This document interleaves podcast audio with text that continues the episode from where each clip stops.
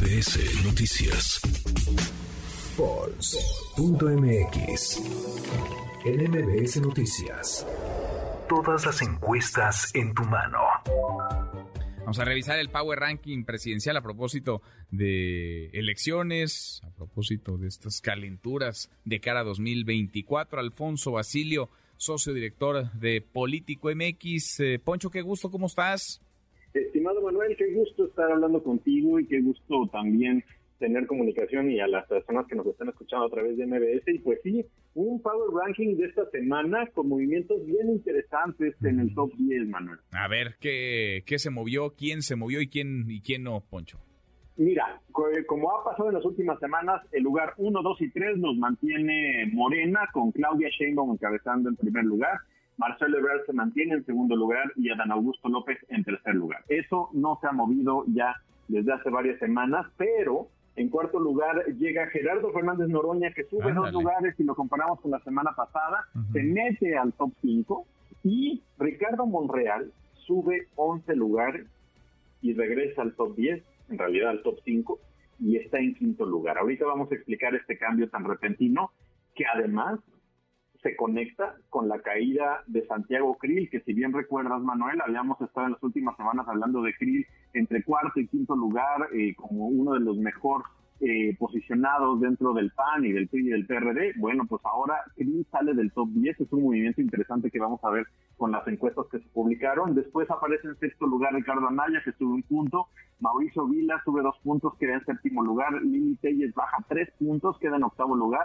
Claudia Ruiz Maciú sube tres puntos, regresa al top 10 y queda en noveno. Y Beatriz Paredes también regresa al top 10 con un punto que ganó esta semana.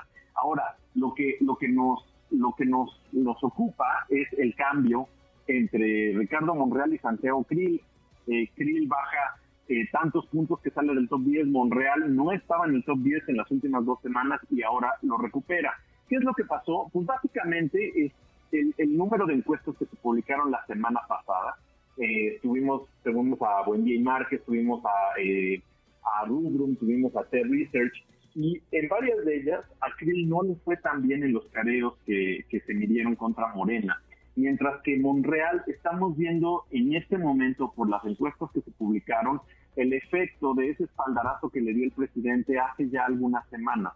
Pero recordemos que las encuestas se levantan, pasan por un proceso, digamos, de, de, producción y entonces se van publicando. Entonces, varias de esas encuestas que revisamos la semana pasada son de ese momento en que Monreal pues, recibe espaldarazo del presidente y esa reunión en Palacio Nacional con las corcholatas y estamos viendo ese efecto. Ciertamente Krill tuvo un gran efecto mediático la semana pasada también con los retos y, y los las menciones que tuvo en la mañanera, pero no le alcanza. Creo que todavía ese efecto lo vamos a ver en las próximas semanas. Me parece que Power Ranking nos sigue mostrando pues estos efectos tanto mediáticos como de las encuestas que está teniendo en los presidenciables y eh, pues, pues básicamente estamos viendo cómo unos caen y otros suben, pero recordemos también que la actualización va cambiando semana a semana, cada martes en Pulse.mx y ahí vamos a ver estos movimientos que seguramente serán más a partir del anuncio del canciller el próximo lunes 5 de junio. Sí, sin duda, sin duda vamos a ver qué anuncia Ebrard y si eso impacta. Por lo pronto los primeros tres no se mueven, pero abajo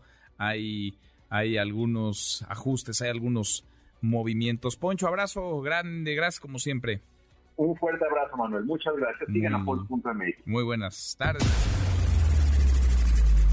Redes sociales para que siga en contacto: Twitter, Facebook y TikTok. M. López San Martín.